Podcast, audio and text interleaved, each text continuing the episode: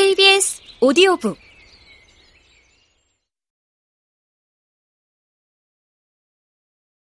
밤의 그림자가 썰물처럼 밀려난 이른 아침. 지하의 메시지가 도착했다. 응급실에 누워 있다며 링거 바늘이 꽂힌 손등 사진을 함께 보냈다. 어젯밤부터 조금씩 열이 나더니 새벽녘이 되자 40도가 넘게 올랐다고 했다. 지금은 해열 주사를 맞고 괜찮아졌지만 오늘 하루는 결석해야 할 것 같다고 했다. 담임 선생님이 지하의 소식을 간단히 전했다. 화장실에 다녀오는데 교탁 위에 출석부가 펼쳐져 있었다. 슬쩍 훑어보니 지하의 이름과 생일 옆에 병결 표시가 되어 있었다. 우리 반 담임 선생님은 유별나게도 출석부에 일일이 생일을 적어두는 분이었다. 나는 정우의 생일을 확인해 보았다. 바로 내 뒷번호인 정우는 알고 있던 대로 8월 27일이었다. 그리고 우연히 눈에 들어온 이우연의 생일은 11월 29일이었다. 문득 고요의 생일이 궁금해진 나는 28개의 이름을 손가락으로 하나씩 짚어가며 은고요를 찾았다. 여기 있다. 고요의 생일을 본 순간 가슴이 덜컥 내려앉았다. 고요의 생일이 7월 20일이었기 때문이다. 나는 고개를 들어 고요를 바라보았다. 감기 기운이 있는지 교복 위에 카디건을 덧입고 손수건으로 코끝을 훔치던 고요와 잠시 눈이 마주친 것 같았다. 그때였다. 수연아, 나 좀 도와줄 수 있어? 28개의 과학 스크랩북을 품에 안은 정우가 고개를 옆으로 젖히며 물었다. 스크랩북의 크기가 제각각이라 금방이라도 쓰러질 것처럼 휘청거렸다. 어, 나눠들까? 제일 위에 세 개만 좀 부탁할게. 나는 옆으로 삐쭉 튀어나온 스크랩북 한 뭉치를 나눠들었다. 교무실로 가면 돼? 아니, 과학실. 우리는 3층에 있는 과학실로 가서 1학년 9반이라고 표시된 바구니에 스크랩북을 넣었다. 정우가 허리를 숙일 때 주머니에 들어있던 이어폰 케이스가 바닥에 툭 떨어졌다. 나는 민트색 케이스를 주어 정우에게 건넸다. 고마워. 정우가 미소를 지으며 말했다. 왼쪽 뺨의 보조개가 아주 잠깐 그 모습을 드러냈다. 저기 정우야. 응. 고윤의 아빠가 의사 선생님이라던데 사실이야? 어, 맞아. 사거리에 있는 정형외과 병원, 거기 원장님이셔. 정우가 재밌는 기억이 떠올랐다는 듯 장난스러운 미소를 띠며 말했다. 초등학교 때 그 병원에 처음 갔었는데 선생님 성함이 은씨인 거야. 흔한 성은 아니잖아. 내가 우리 반에 은고요라는 애가 있다고 했더니 선생님도 잘 아는 애라고. 본인 딸이라고 그러셨어. 아, 그랬구나. 나는 어색하게 웃으며 발걸음을 옮겼다. 성도 그렇지만 고요라는 이름도 특이하지 않아?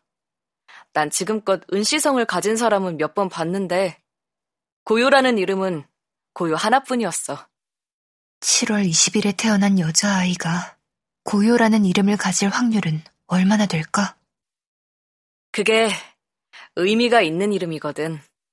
정우가 잘 알고 있다는 듯이 말했다. 혹시 고요의 바다라고 알아? 그러니까 달의 바다 중에 하나. 나는 가까스로 고개를 끄덕였다. 조금 전부터 엇박자로 뛰고 있던 가슴이 완전히 제멋대로 뛰기 시작했다. 거기서 따온 이름이래. 내가 선생님께 직접 물어봤거든. 그땐 정말 이상한 이름이라고 생각했었으니까. 나는 눈을 깜빡이는 것도 잊은 채 정우의 얼굴을 빤히 쳐다보았다. 의사 선생님 책상 위에 달 모양 스탠드가 있었는데 선생님이 한 지점을 가리키면서 말씀해 주셨어. 달에 인간의 발자국이 남아있는 곳이 바로 고요의 바다라고. 고요의 바다. 나는 가빠진 숨을 내쉬며 마지막이 중얼거렸다.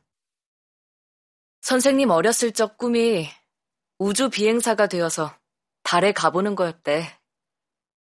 어른이 된 이후로는 까맣게 잊고 있었는데 고요가 운명처럼 7월 20일에 태어났다는 거야.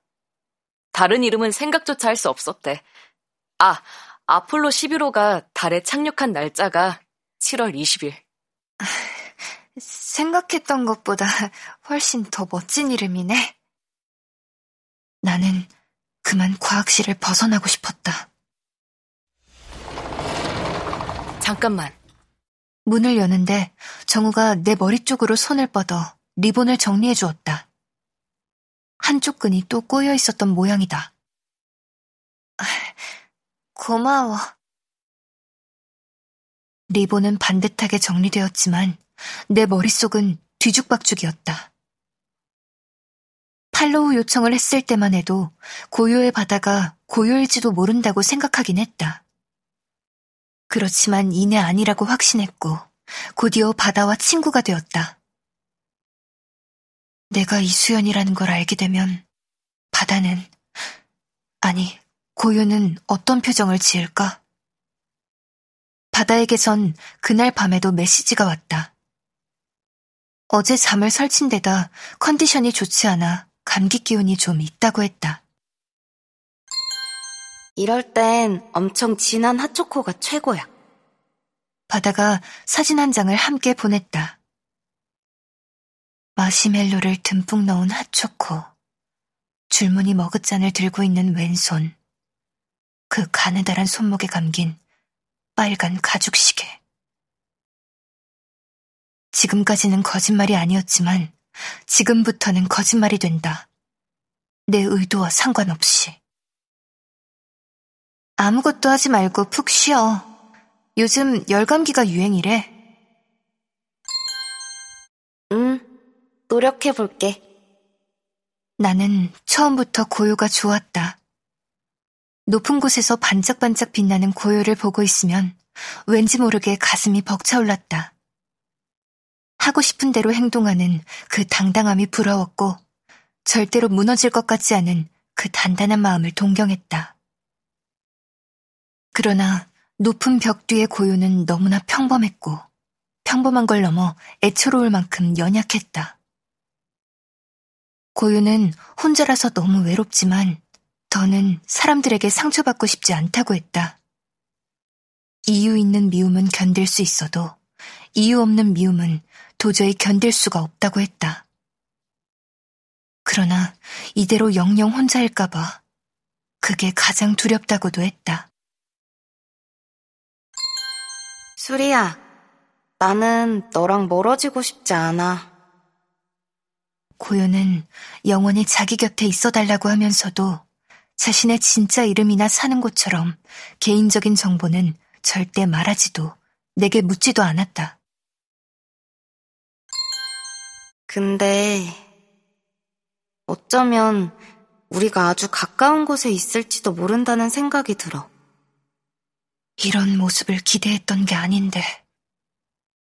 나는 초능력을 잃어버린 슈퍼히어로를 본 것처럼 가슴이 쓰라렸다. 안쓰러움을 넘어 원망스럽기까지 했다. 네가 정말로 좋으니까 나는 고요의 다음 메시지를 가만히 바라보았다. 우리 절대로 만나지는 말자.